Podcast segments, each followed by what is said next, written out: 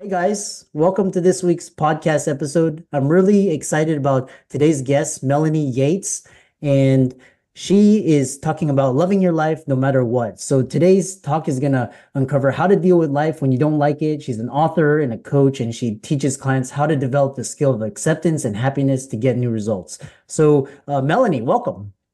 Well, thank you. It's a pleasure to be here. Lay the groundwork. What is your um, your story, and then we'll get right into the conversation.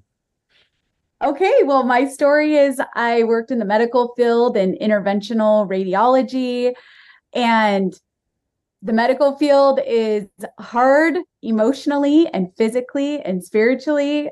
And I started getting burned out. And through the 21 years that I worked at the local hospital, it was a lot of ups and downs. And I was seeking for a solution. And I am definitely a seeker. And I think probably most of the people that are listening to your podcast are are into that as well. They they are wanting to grow and they're seeking for solutions so that they can live to their fullest potential. And so I, I love that about what you're doing here. So I appreciate that. Um, so anyway, through those ups and downs, um, and what I like to say is usually my motivation is pain, uh, specifically emotional pain gets my attention.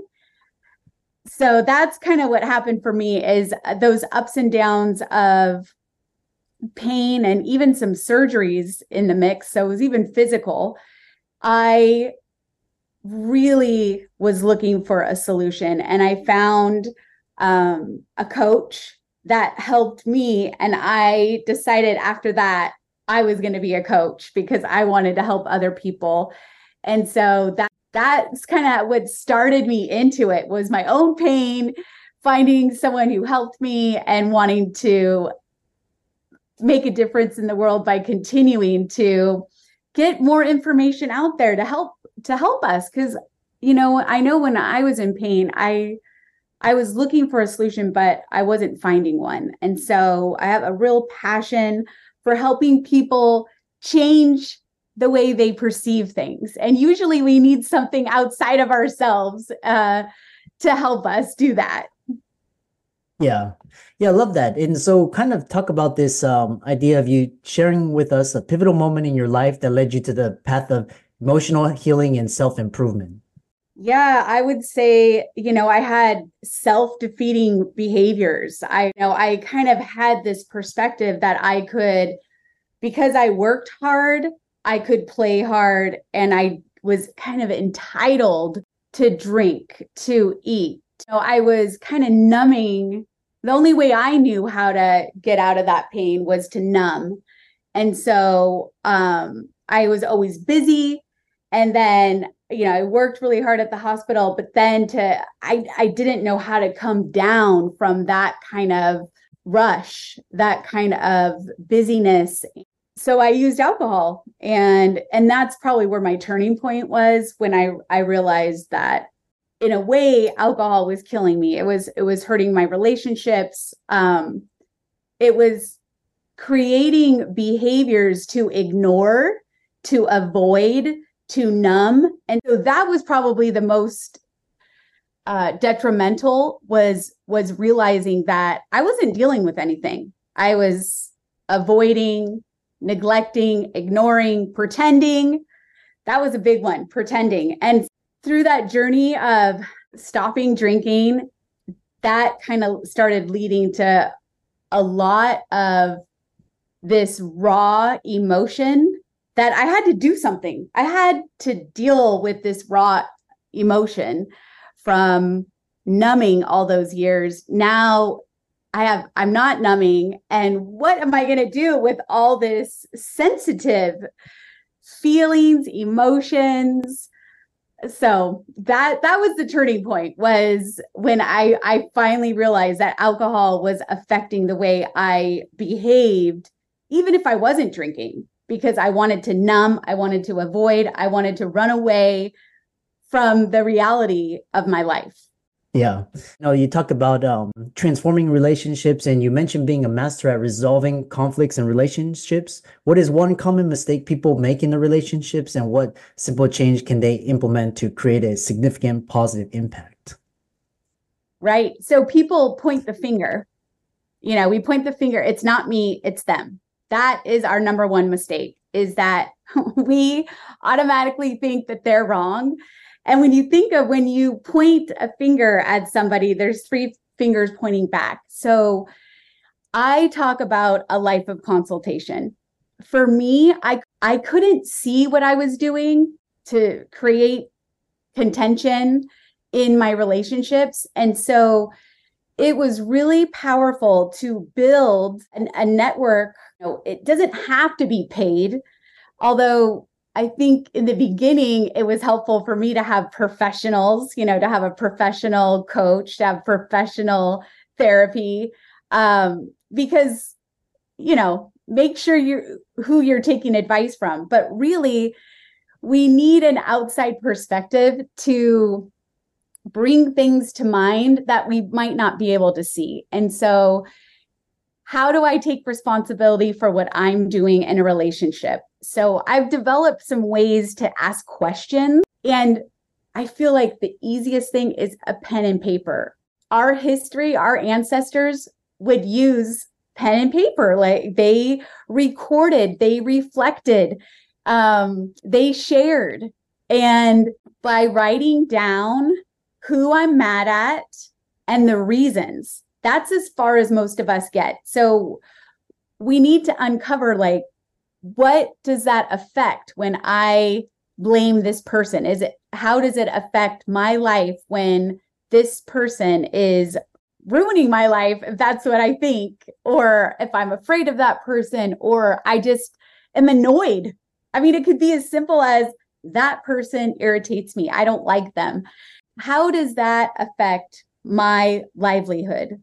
And what it's what it always comes down to is it threatens something inside of me. And so when i take a look at where am i being a victim this victim mentality of in a victim mentality there's always there's a bully and there's a victim. Which which one are you? Are you bullying somebody or are you the victim of that? And people can't see choices and we always have a choice.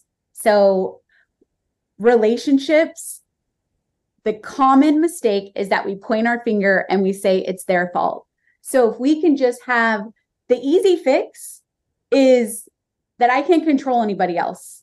So the easiest fix, fix is to just take responsibility for what I'm doing.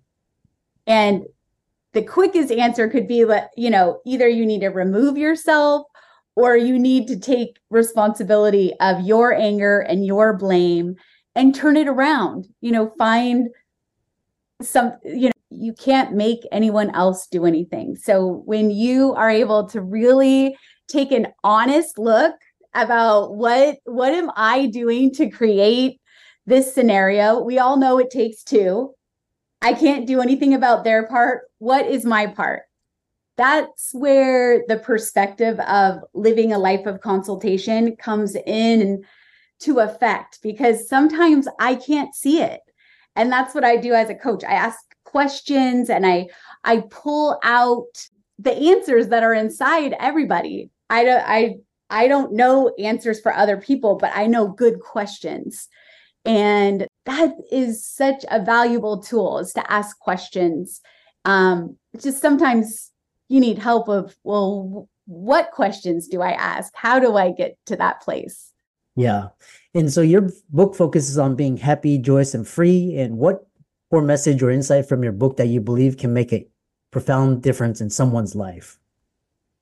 Well, I think as you're going through life, there are always going to be ups and downs. And uh, the reason I wrote the book was because I was addicted to being happy.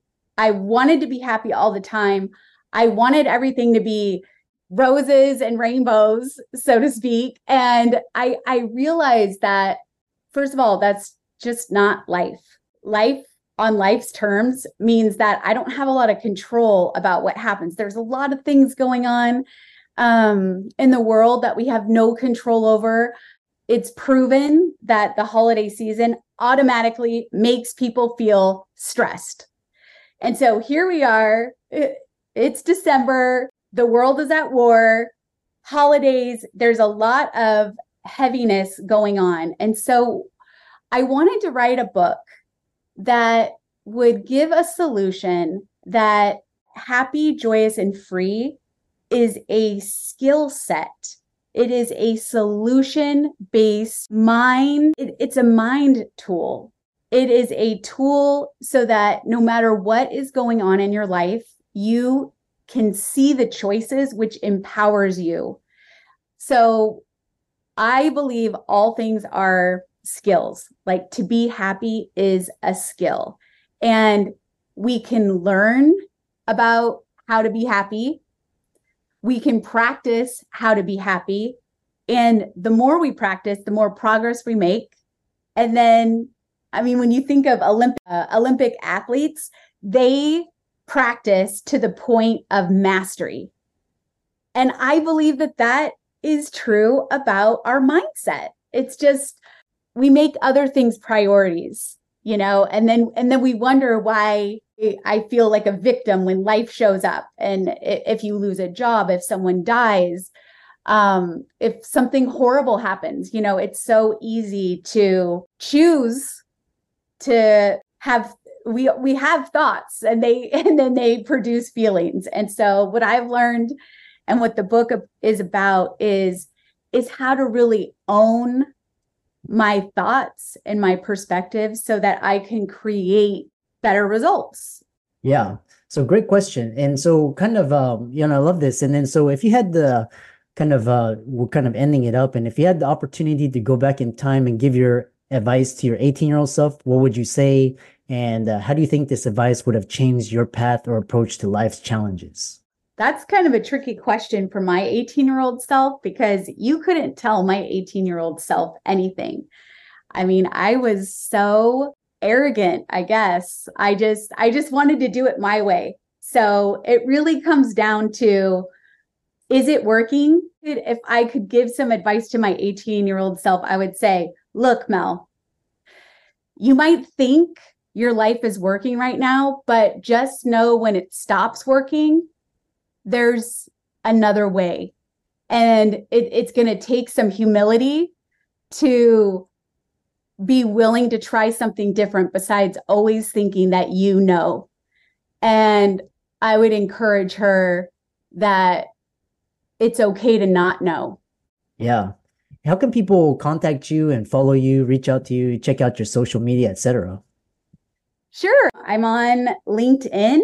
I love helping the medical professionals with burnout and mindset to either create an ideal job or deal with the work life balance. Uh, I'm on Facebook. My website is happyjoyousandfree.org.